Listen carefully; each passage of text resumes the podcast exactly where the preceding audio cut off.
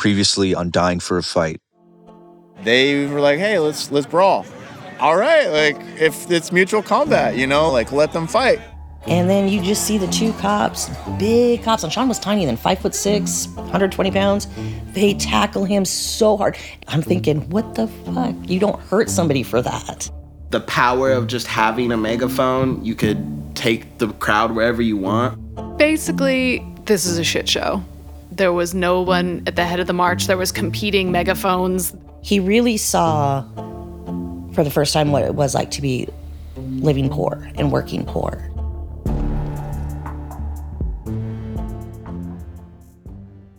Before we get started, a warning. This episode contains strong language, including a racial slur. It also contains descriptions of violence. Keep that in mind when choosing when and where to listen. My garden bed's needed. I'm gonna go back, do the Three Sisters method. What's the Three Sisters method? My producer and I, Grant Irving, first met Laura Kealiher in April of 2021. It's the old indigenous ways of doing where you do the corn, the squash, and the beans. We had picked her up from a house in southeast Portland, and we were driving to sit down for our first interview. We asked her about this massive garden behind her house. Okay, so when you first go in my backyard, right to the right of it, there's blueberry bushes, and then to the left is sweet peas on one side of a trellis and sweet peas on the other side. So Laura likes being self sufficient, and when she has extra food, she puts it out on the sidewalk for her neighbors to take. We were making small talk in the car ride over, because this was a kind of nervous moment for both of us.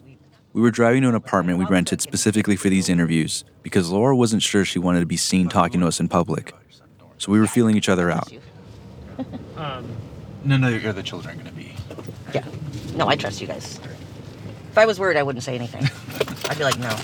This is it, right, Grant? yep, uh, this is it. There can be a lot of secrecy in the world of anti fascists. We got in last night and then we They call it security culture. met up with Sergio. They often worry that saying the wrong thing to the wrong person could put one of them in danger. Someone could get arrested or attacked by a fascist, or they could inadvertently reveal a friend's identity. But as we were getting out of the car and into the apartment, before we had even sat down, it became clear that Laura was ready to finally do away with the secrecy. I'm intrigued by the idea of getting the police records and seeing the lack of police involvement. She wanted us to know that she had her own reasons for talking with us. Yeah, that's That's that's what I'm really intrigued about, to be honest. And now we're to the point where we won't. We're not even on speaking terms. So you and the police. yeah. You could feel the room shift when Laura talked about Portland police. She's usually upbeat and has a motherly vibe. But ask her about police, and Fuck the police. I will not call the police. Laura believes police officers in Portland aren't solving Sean's homicide because he was so staunchly against the police. And she started to feel that way on the night he was killed. It started at the hospital. When I actually first walked in there, though, it was interesting because I saw the police cars there, and I didn't know it at the time that his friends were in the police cars. They wouldn't let him in. According to Laura Kealiher, Portland police officers arrived at the hospital shortly after Sean's friends had taken his body to the emergency room. But instead of asking them what happened or who had done this, police officers put handcuffs on his friends. Sean's friends were in the back of the police vehicles. They didn't know if Sean was alive or dead, and they were headed for interrogation. They were detained for I don't even know how long there, and then they were taken to jail. According to Laura, the police persisted for days. Portland police detective Scott Broughton was one of the two detectives assigned to solve Sean's homicide. We reached out multiple times to the detectives handling Sean's case to get their side of the story, but they did not return requests for comment. So this is strictly Laura's version of events. Laura says Detective Broughton kept calling her in the days after Sean's death. He didn't seem to have leads on the killers, but then he was eager to get information on Sean's friends. Detective Broughton, who is just so rude, he was still being very insistent about who his associates were, who he was hanging out with. Did he call you or show Called. Um, well, they had asked me to come down there, and I refused. Portland Police Bureau officials would also not comment on specifics of this case, but said they take complaints about officer interactions seriously. The combative relationship Laura Kealiher has with the Portland police is complicated. To this day, she wants some kind of justice for her son. She wants an accounting of why he was killed and who did it. Laura was once a person who yelled at her son for saying all cops are bastards. But she isn't that person anymore. I am 100% ACAB now. Fuck the police, fuck the system. They don't care about justice. From Somethin' Else in Oregon Public Broadcasting, this is The Fault Line Dying for a Fight. I'm Sergio Olmos.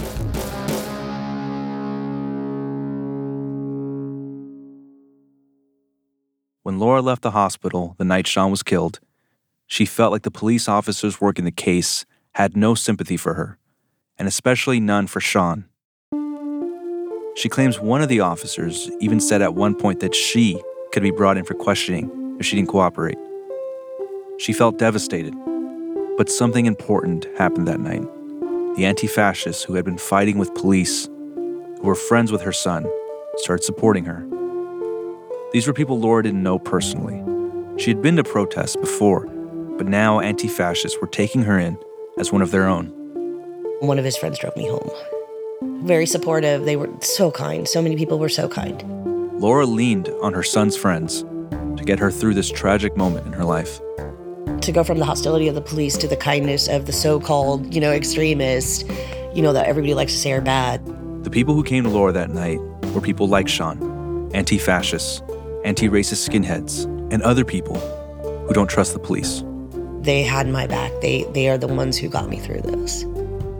Just embraced and made me feel safe, made my family feel safe. And I'm very thankful. The small and close and sometimes secretive community that Sean was a part of was now there for Laura. Meanwhile, the police and prosecutors didn't have much to say to her while they worked the case. The anti fascists came and visited her at her home. They asked her if she was doing okay. They promised her safety and protection. People in this community were also doing research on what might have happened outside Cider Riot the night Sean was killed. And Portland police officers kept calling Laura. Detective Broughton, when he called me, I don't know if it was the next day or, or a few days after that, he just kept going, I need to know where you got this information. How did you find out? Uh, I need to know who he was hanging out with. And I just said, You're a fucking asshole. Go fuck yourself. Police had already interrogated the two people with Sean the night he was killed. So Laura did not understand why they were asking for names of more people who Sean knew. She felt like she was being interrogated herself. Did he say why he wanted to know that? No, but I assumed it was because they want to try to make any leaps or whatever they can because they have such a hard on to arrest leftists. In this moment, just a few days after Sean died, it's almost like there are two Lauras. There is the Laura who is furious with police and suspects them of trying to use Sean's death to go after anti fascists and other leftists. Then there's a Laura who's grieving for her son and desperate for justice and wants the police to solve the case. Because even as she's telling detectives to fuck off, Laura's also kind of helping them.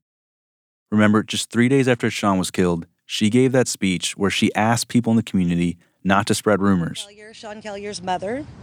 I am requesting that no one give statements to the media or make public statements regarding my son's death. It was a request that benefited Portland police in the sense that it kept rumors at bay and allowed them to conduct their investigation. But as the days turned into weeks and then into months, with no arrest, Laura began to wonder if Sean's death would ever be solved, if she'd ever get answers. From what she saw, the case looked simple. The murder weapon, the SUV that ran over Sean, was left behind at the scene. Its license plate and VIN number was sitting there. I mean, they literally have the weapon. They have video footage of who was driving the vehicle. She thought, it's got to be easy to find the killer. Maybe there was DNA evidence in the car or a fingerprint. And one deputy district attorney who was working on the prosecution at the time said, Be patient. They outlined the steps in the case and assured Laura that work was happening behind the scenes. The DA guy just was acting like, very much like he is on it and he's gonna get this guy and they're gonna go away for homicide and it's, you know, her. were you surprised by that? By yeah, I, I was. I, I truly was. I, I took the bait on that as far as believing, okay, yeah, I am gonna get justice. Laura went back and forth, having hope and tempering that hope, and attorneys representing her, people with experience in prosecutions, say it's understandable how she became frustrated over time. Did you talk to any of the any of the detectives and say like, I know you didn't like my son? Like, did, Oh, absolutely. what? Do you remember specific? No, we're professional. We're, we we we know how to do our jobs. That has nothing to do with it. And all the while, the police and the district attorney's office were telling Laura to be patient, the anti fascists were researching. They were doing the kind of work Sean talked about when he was still alive. here in America, you know, you have to know who the Nazis are, and part of Uh-huh. that is researching. And so, you know, when people think anti-fascist, they think, you know, oh, here's the big scary guys in the all black. When actually, it's me in my underwear at three in the morning, going through the white pages, court records, voting records, and trying to find addresses and different other stuff. For a case like Sean's, where a person can search the DMV records of the SUV at the scene and start making connections, it's not surprising that Laura says she soon had names of people who may have been involved in Sean's killing. So was the one that was behind the wheel and that murdered Sean. She had several names, in fact. We are not using those names because at this time, those people have not been charged with any crime. The vehicle actually belonged to elderly uncle. Um, anyway, was driving and ran Sean over, and then things went down, and they got out of the car and ran because they crashed into the Democratic building. Laura says she couldn't tell me on tape how she got these names because it could put people at risk. How certain do you feel that it is? I am 100% certain. You said you verified the info. Yes. Is, is, uh, you like meaning like you just looked looked it over and were convinced, or like there, you took extra steps beyond what was presented? I took extra steps. Anything you could share with No. us? I asked Laura if the research she was shown made her believe this killing was political. I asked her if it was someone from Patriot Prayer or the Proud Boys or some other group that might have been out to get Sean after that brawl at Cider Riot just a few months earlier. She said no, not at all. And I had heard early on that it was not a politically motivated attack. Someone you trusted. Yes, knows, absolutely. Yes. Yeah. Made you feel assured that it. Yeah. Like I said, at this time, we're not naming these people. But what I can say is one of the people Laura's accusing, the person she says was driving the vehicle, has a past conviction for driving while intoxicated and fleeing a police officer. He's also pled guilty to strangling someone. He entered a diversion program. When he finished that program, the judge in his case dismissed the charge with prejudice. I have called each of the men Laura accuses several times, trying to get their side of the story, but they wouldn't return my calls, text messages, or voicemails. I even left letters at their doors saying I wanted to talk. So we just left it in the, one of the mailboxes. At one time, these men lived just minutes from Laura's house. And she says knowing who they were at first was overwhelming. She reached out on Facebook, messaging them, trying to find answers. They didn't reply. She had all this information now, but didn't change a thing for her. I honestly contemplated murder suicide. I, I wanted to, because I, have his address. I wanted to go to his house, kill him, and then kill myself. And then I knew that Sean would not want that.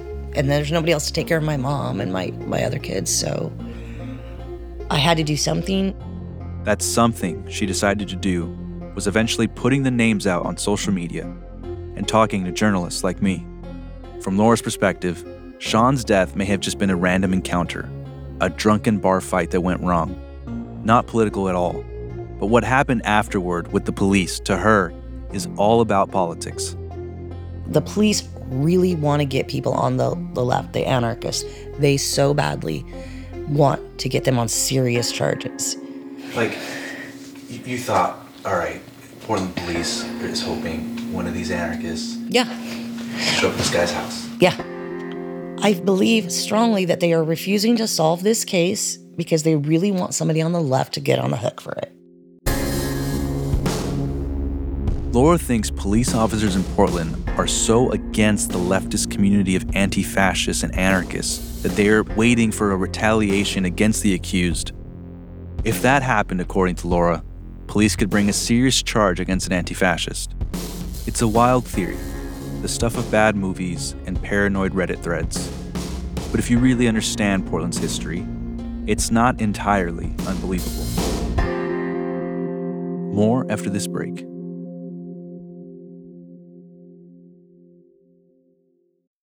When you make decisions for your company, you look for the no brainers. If you have a lot of mailing to do, stamps.com is the ultimate no brainer. Use the stamps.com mobile app to mail everything you need to keep your business running with up to 89% off USPS and UPS. Make the same no brainer decision as over 1 million other businesses with stamps.com. Use code PROGRAM for a special offer. That's stamps.com code PROGRAM. In the 1970s, John Todd burst onto the evangelical scene with a shocking tale. He claimed to be a former witch involved in a then unheard of secret organization called the Illuminati and urged Christians to prepare for a violent world takeover. First of all, the number one weapon in everybody's home should be a 12 gauge pump shotgun. Hear the amazing story of one of the originators of the modern day conspiracy theory. From Magnificent Noise and Sony Music Entertainment, this is Cover Up The Conspiracy Tapes. Remember when I told you that Oregon was started as a state to completely exclude black people? Well, that idea never really went away. In the 1920s, the Ku Klux Klan boasted tens of thousands of members in Oregon. There were elected leaders and sheriffs who were in the Klan, and like most American cities, white leaders in Portland used redlining and interstate highway developments to break apart neighborhoods where black people and other people of color lived. That racist idea to exclude black people has taken on a lot of different names over the years the 10% solution, the Northwest Imperative, the American Redoubt, and sometimes it's spearheaded by explicitly racist groups. Other times, though, white nationalists dress it up in suits and ties and say they want to protect so called Western values.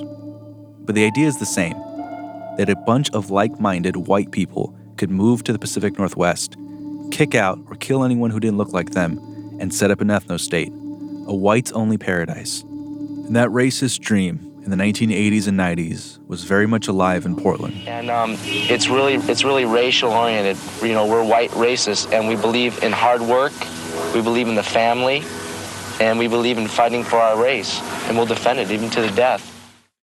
In the late 80s, Portland was home to so many competing skinhead groups, it was sometimes known as Skinhead City.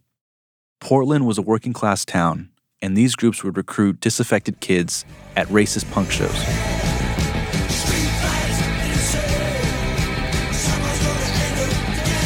But there was also a thriving scene of anti racist punks in America.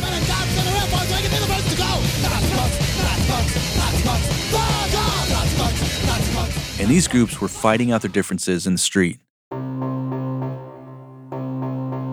Newspaper reports at this time talk about racist skinheads spraying graffiti on an apartment building that belonged to an Ethiopian immigrant, telling them to leave. Another about a black man being held up at gunpoint and robbed by a racist skinhead who complained he was, quote, taking all the jobs. Another about a black man jumped and robbed by a racist skinhead just for standing on the street corner. And all that happened over the course of just two days in 1988. Violence and harassment were happening almost daily across the city. It was a bloody time in Portland's history. That's where this guy comes in. I'm Mike Crenshaw. I'm a hip hop artist, educator, and an activist. Mike Crenshaw was a member of the Minneapolis Baldies, a crew of multicultural, anti racist skinheads who shaved their heads and were a kind of precursor for the skinhead group that Sean would join before he died. Crenshaw moved to Portland in the early 90s with his family. You know, aside from my family ties, there was a community of skinheads against racial prejudice that I knew I could kick it with. Oregon had a lot of the same problems Crenshaw had seen in Minneapolis with the Baldies. Portland was besieged by violence after neo Nazis carried out a brazen attack in 1988 that shook the city. Three black men, all from Ethiopia, were sitting in this car talking. When one left to head for his apartment, another car pulled up. Three young white men jumped out and began beating him. Dead is 27 year old Mulugeta Seraw.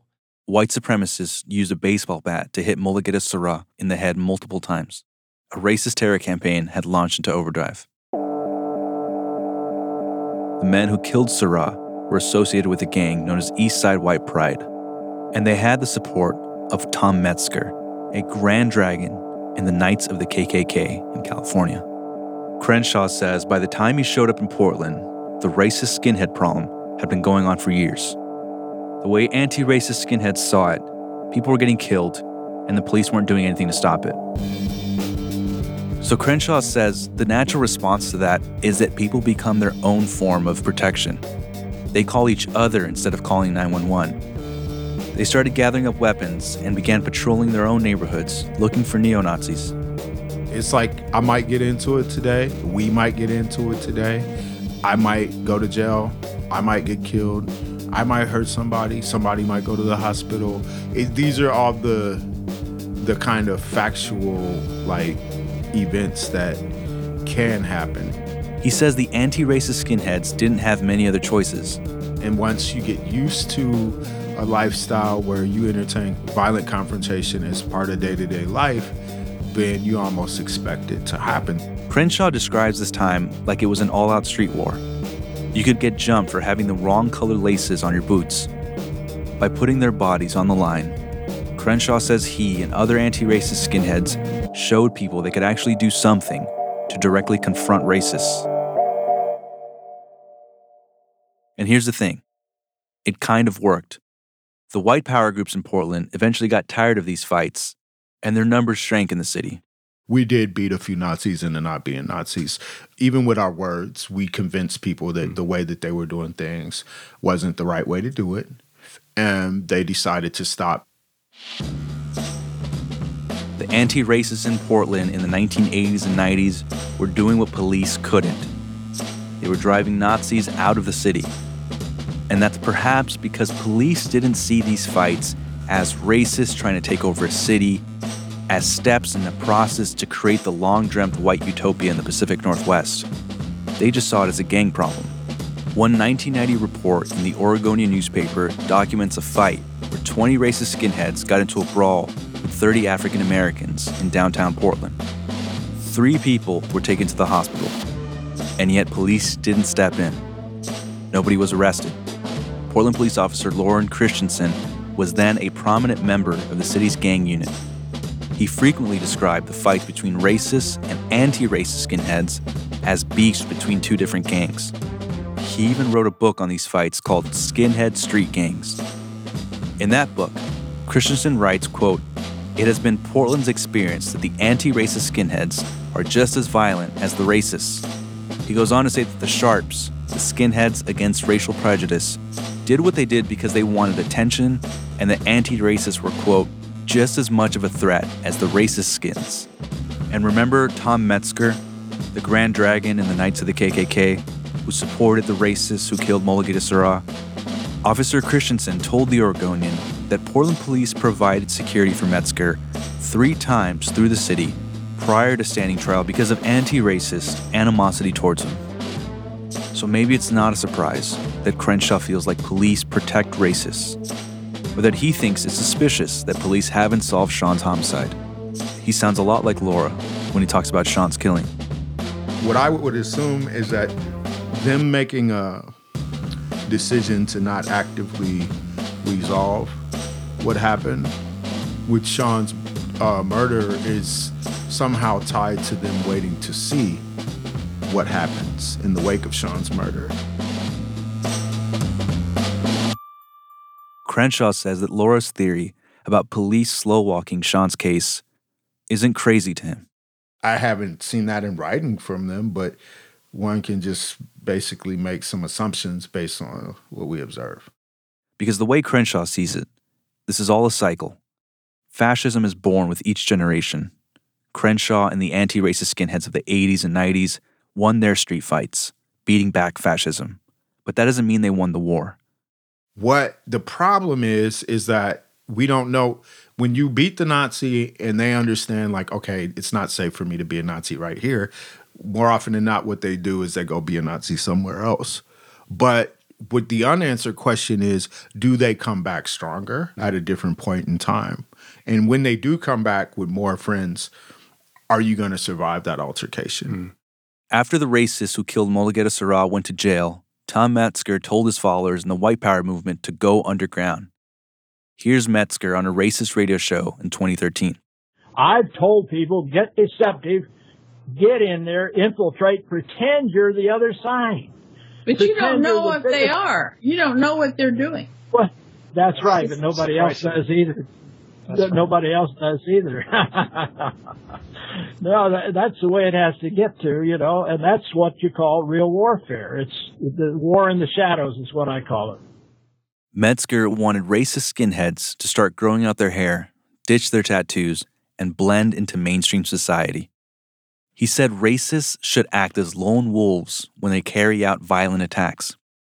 By 2014, Sean Kealiher was a few years out from his Occupy Portland days. He was 18 years old, a blue collar worker who hauled junk for a living and had dropped out of high school. And he had aligned with the next generation of anti racist skinheads who were hunting for lone wolves in their midst. They were looking for people who blended into mainstream society and could use positions of power to further white supremacist goals. All right, so we're here today against Mark Kruger. Video from July of 2014 shows Sean standing in downtown Portland dressed in all black. Anyone who's not aware of Mark Kruger want to know why we're here against him. Can you tell us, please? Oh, I will tell you. Sean is talking to a small crowd of protesters about a Portland police captain named Mark Kruger. Uh, Mark Kruger, at a public park on his off time, decided he would put up a memorial for four, five SS soldiers. The SS. They were willful Nazis. Mark Kruger put up a plaque memorial for them honoring their service. and news reports back up what Sean is saying. Mark Kruger was a Portland police officer who admitted he wore Nazi uniforms. And in 1999, Kruger hung a memorial plaque to five German soldiers in a Portland city park. Now, he claims he's not a Nazi. Is that true? No. Fuck no. Fuck no. He is still a literal Nazi. Kruger denied he was a Nazi. And despite the accusations and the evidence brought to Portland police, he remained a police officer. And not just a rank and file police officer, he was a captain in the Portland police. In fact, he continued to serve with the department until he retired in 2020. The protest Sean was leading was in 2014, years before there would be a nationwide conversation about ties between far right extremism and police. Years before police officers and ex military would be in a crowd of hundreds who stormed the U.S. Capitol trying to shut down democracy. But here was Sean marching through a Portland mall carrying a sign that said, Mark Kruger, in case you forgot what cops are.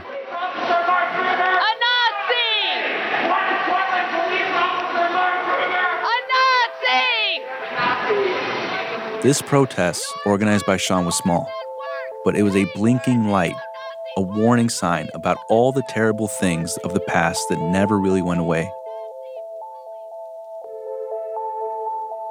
Sean was trying to bring people over to his cause by tying the past to the present. Laura says that got him a lot of attention from Portland police officers. He'd be at a protest and, and they'd be like, hey, Sean. Yeah. And they thought it was hilarious to do that. And video does exist where Sean would be talking to police officers, and it seems they know him by name. Like a good way to start.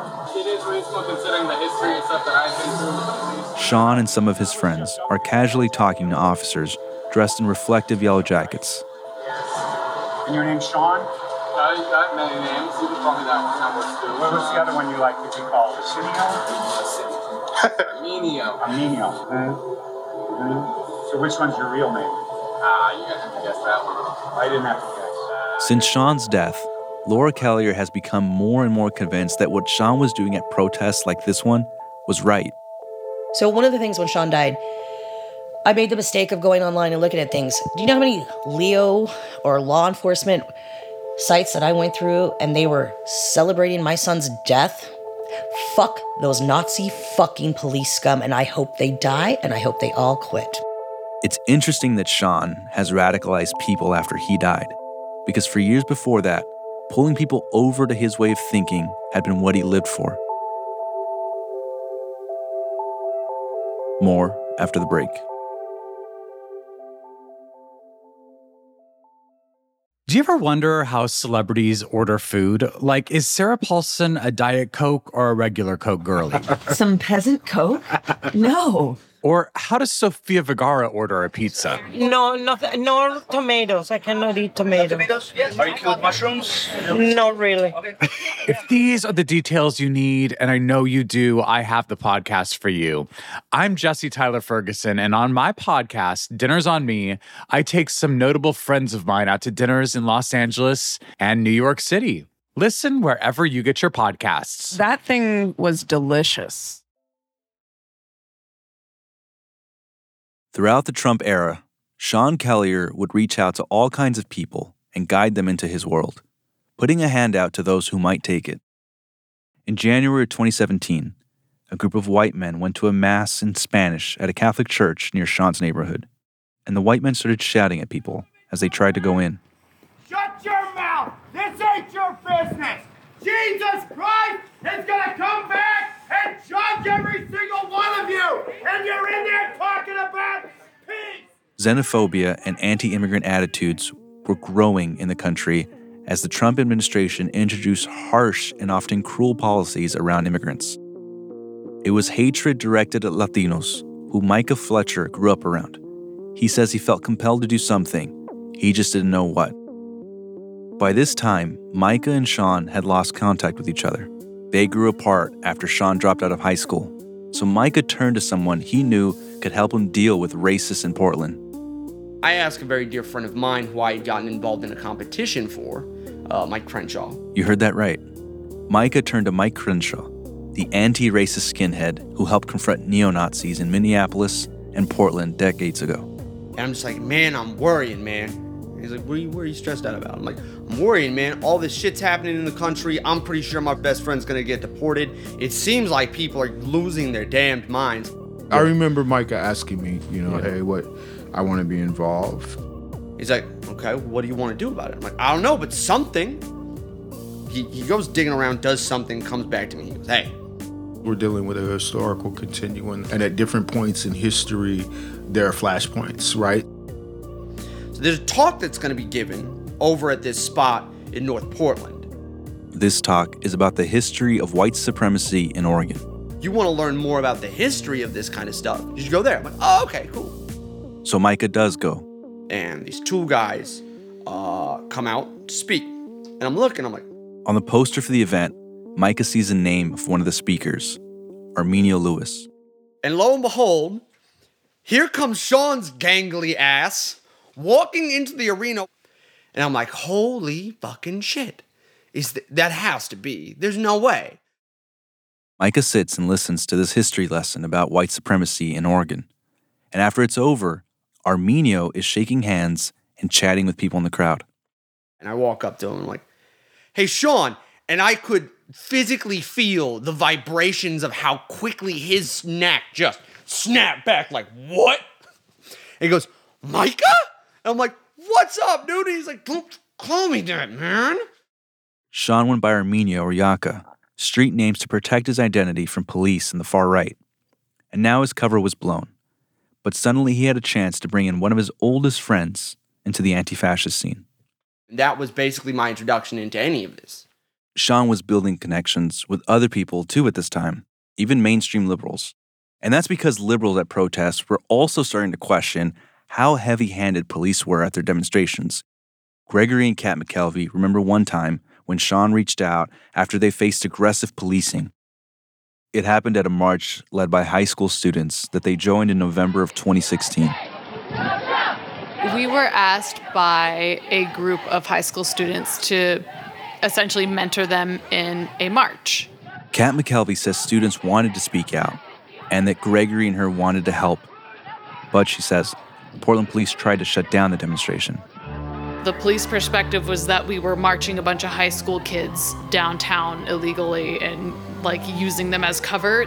There were around 50 to 100 high schoolers chanting and marching at this peaceful protest. Portland police tweeted that parents should tell their kids to go back to school. Still, Portland police lined the march with officers and started giving directions on where it should go. After just over an hour of this, police decided to intervene. And the police approached Greg, and I knew they were going to arrest him. And so I broke from the crowd and I ran up to Greg and I put my arms around him. Kat says this is when police started being aggressive with her.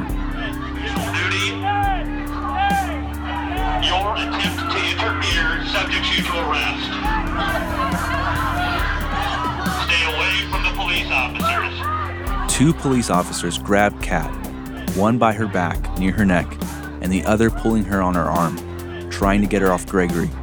One of them started um, putting me in handcuffs and they held me in that position, pushing me down. One was leaning on top of me and one, one was in front of me.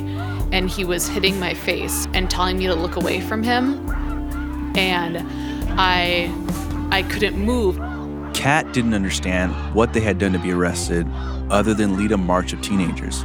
And I kept saying, I can't move. I can't, I can't do anything. You're hurting me. Videos of the arrest show officers putting Kat on the ground. They had faced Greg towards me to get a reaction out of him. And he was just talking me through it. He was like, just do what they say, just stay calm. Kat would sue the city of Portland over this arrest, and the city paid out a private settlement in the spring of 2021. Gregory says Portland police admitted no wrongdoing in the settlement. After spending a few hours being processed at jail, Kat McKelvey went to the hospital for pain she felt in her neck and wrist. And then Sean showed up. That's the thing I remember with him is uh, who does that, right? Like he didn't have to come to the hospital. We didn't gain anything from him coming to the hospital. He came to the hospital because he uh, cared. In these early years of protests, people were already starting to ask why police were using force more often against protests on the left, and whether police had a bias. Those questions became even more frequent when groups like Patriot Prayer started clashing with anti fascists. Police denied they were picking sides. Here's how former Portland Police Chief Danielle Outlaw responded to questions like those after one demonstration. A lot of people have been asking if we were favoring one side versus another. We wouldn't do that by any means. It just so happened that our focus happened to be on behavior. We focused on those that were throwing the projectiles. Why was Patriot Prayer allowed to cross Naito Parkway against police orders and didn't face any crowd control measures when they violated that directive? That's a good question. I, I don't have the answer to that. Um, obviously, we'll we'll look into that, but I will reinforce and reiterate again, time and time again. There's no no group that gets any favoritism by us. Protesters in Portland often point to one particular protest as an example where police seem to favor groups like Patriot Prayer over anti fascists. It was April of 2017. Joey Gibson and Patriot Prayer were leading what they called a free speech march in Portland. There was going to be a chance to kind of wake up Portland in terms of like it's okay to be for freedom, to push for freedom. To The march Gibson organized also gave a platform to the men who had harassed the parishioners at the Catholic Church in Sean's neighborhood. Get alive. Get alive. Get alive. Yeah, that'd be good. If we could get one. So Gibson is marching along the sidewalk on a busy Portland street. He holds a large pole waving a Don't Tread on Me Gadsden flag and a Trump flag. Anti fascists are there as well. They're making noise with party favors to drown out Gibson on the megaphone. Portland police are following the march, dressed in full riot gear. This is the Portland Police Bureau. We respect your First Amendment right to speech and assembly and are working to facilitate a safe environment. It is a slow, lumbering march. People stop at crosswalks and they keep going. In one video, you can see Sean talking to one of the Patriot Prayer guys. At one point, the police form a circle around Gibson's group. They stand facing outward towards the anti fascists with their backs to Gibson, trying to keep the groups separate. Apart from the occasional insult, it's mostly calm, until one man, who no one seems to know all that well, starts yelling at people. Take your mask off and debate. That's why I'm here. This is my soapbox. Portland, Oregon, the Northwest. This man is not in Patriot Prayer, but Gibson's message about free speech drew him out. He says he was pissed off about Antifa. He's seething about people wearing bandanas to hide their faces. Supreme Court rulings for our freedom of speech since the 50s and 60s in the Northwest. The man has wrapped a dog chain around his neck. He's got a wide chest and a scar below his right eye. He wears a shirt that references the Zodiac Killer. An old type of American flag hangs off his shoulders like a cape. Revolutionary. We brought all the Semitic monotheist child molesters over here. As this guy is ranting, he raises his arm in a Sieg Heil, a Nazi salute. He says he's there to provoke anyone and everyone with his free speech. Over here. I'm a Viking. We brought them over here. Come on, we got prior land claims. Constitution, that ain't us Danish and Norwegians. We got prior land claims with the natives. Watch the difference here. At one point, this man is following Gibson and runs directly into a crowd of counter protesters. Sean and Micah are in this group together. Jesus is gonna speak the word of God and judge all of you motherfuckers. That's what he does. When I bring him back. Sean Kealiher and Michael Fletcher had come out to confront people they thought were pushing fascist and racist ideas. And Sean's approach was very much a callback to the anti racist skinheads of the 80s and 90s. Yeah, you're a little punk. You won't even throw a punch. You're, a little punk. Of course I won't. Calling. Sean is wearing his work clothes, and he's inches from this guy's face, challenging him to a fight. In response, the man with the dog chain around his neck starts saying racist and offensive slurs. You're a white nigger. You're a white nigger. You're a white nigger. Sean stares at that racist man and paces around in the parking lot of a fast food restaurant, looking like he's going to throw a punch at any minute. And someone from Gibson's group starts pulling this guy back. Don't use the N word. That's not appropriate. Racist piece of shit. Micah's standing nearby too, but he's not trying to fight anyone. He's taking a very different approach to this whole situation. He's wearing a jester's cap and a red clown nose, dark sunglasses. He's juggling a few balls in the air, like he's trying to diffuse the situation by showing the absurdity of the moment. Why's it always gotta be a battle with you people? Everybody wants to fight and skirmish. Y'all ain't here to I want to see some juggling. I, please. There we go. Thank you. You know, that's actually pretty good. I can only do a one handed juggle. It's not clear who was the most effective at driving the racist man out of the rally, but what is clear is that it worked. Here was somebody using racist language and gestures, and the anti fascists confronted him. Sean and Micah confronted him. And the conservative group did kick the man out eventually. You guys, you're not with us. You're looking for problems. No, no, no, no. no. You're giving a Nazi sign and you're saying the N word. Dude, you're giving a Nazi sign and, and you're saying the N word. So please go away. That ain't we're gonna ask you again. The police later helped this man away and gave protection to various groups, including Patriot Prayer. Officers arrested three people with the left wing crowd. Still, maybe Sean and Micah saw this day as a win. After all, they were doing something about the problems they saw bubbling up again in Portland. Problems that were just waiting for the right time to resurface. And from their perspective, the police weren't going to stop it. But one thing that all these years of covering protests have taught me is that even with every victory, there comes a consequence. There's always a cost, and even when people win, they lose. And for Michael Fletcher, Sean's friend, that cost was coming. A month later, he shared a train with the man who'd been throwing Nazi salutes and yelling slurs at Sean. This time, the racist man had a knife. That's next time on The Fault Line Dying for a Fight. Dying for a Fight is a co production between Somethin' Else and OPB. This show was reported and produced by Grant Irving, Ryan Hass, and me, Sergio Olmos. We also had reporting and production help from Jonathan Levinson and Conrad Wilson. This episode was written by Ryan Hass and me, Sergio Olmos. Our editors are Anna Griffin and Lizzie Jacobs. Fact checking by Matt Giles. Our theme music is by Deli Girls. You can check out their music at deligirls.bandcamp.com. Music by Nolan Schneider and Pete G.K. Sam Bear is our sound engineer. Executive producers for Dying for a Fight are Lizzie Jacobs, Tom Koenig, and Anna Griffin. Thanks also to Steve Ackerman, Jen Mystery, and E.K. Ekpatola. We had production assistance from Bashak Artin and Mia Warren. Special thanks to Mike Crenshaw. If you want to learn more about the skinhead battles in Portland during the 80s and 90s, you can check out the It Did Happen Here podcast, which Mike co hosts. Special thanks to Daniel V for additional audio used in this episode. Oregon Public Broadcasting storytelling and podcasts from all across the Northwest happen only with the support of our members. Help keep access to this critical news and information freely available to everyone by joining OPB as a monthly sustainer or with a single contribution at opb.org/pod. Thank you.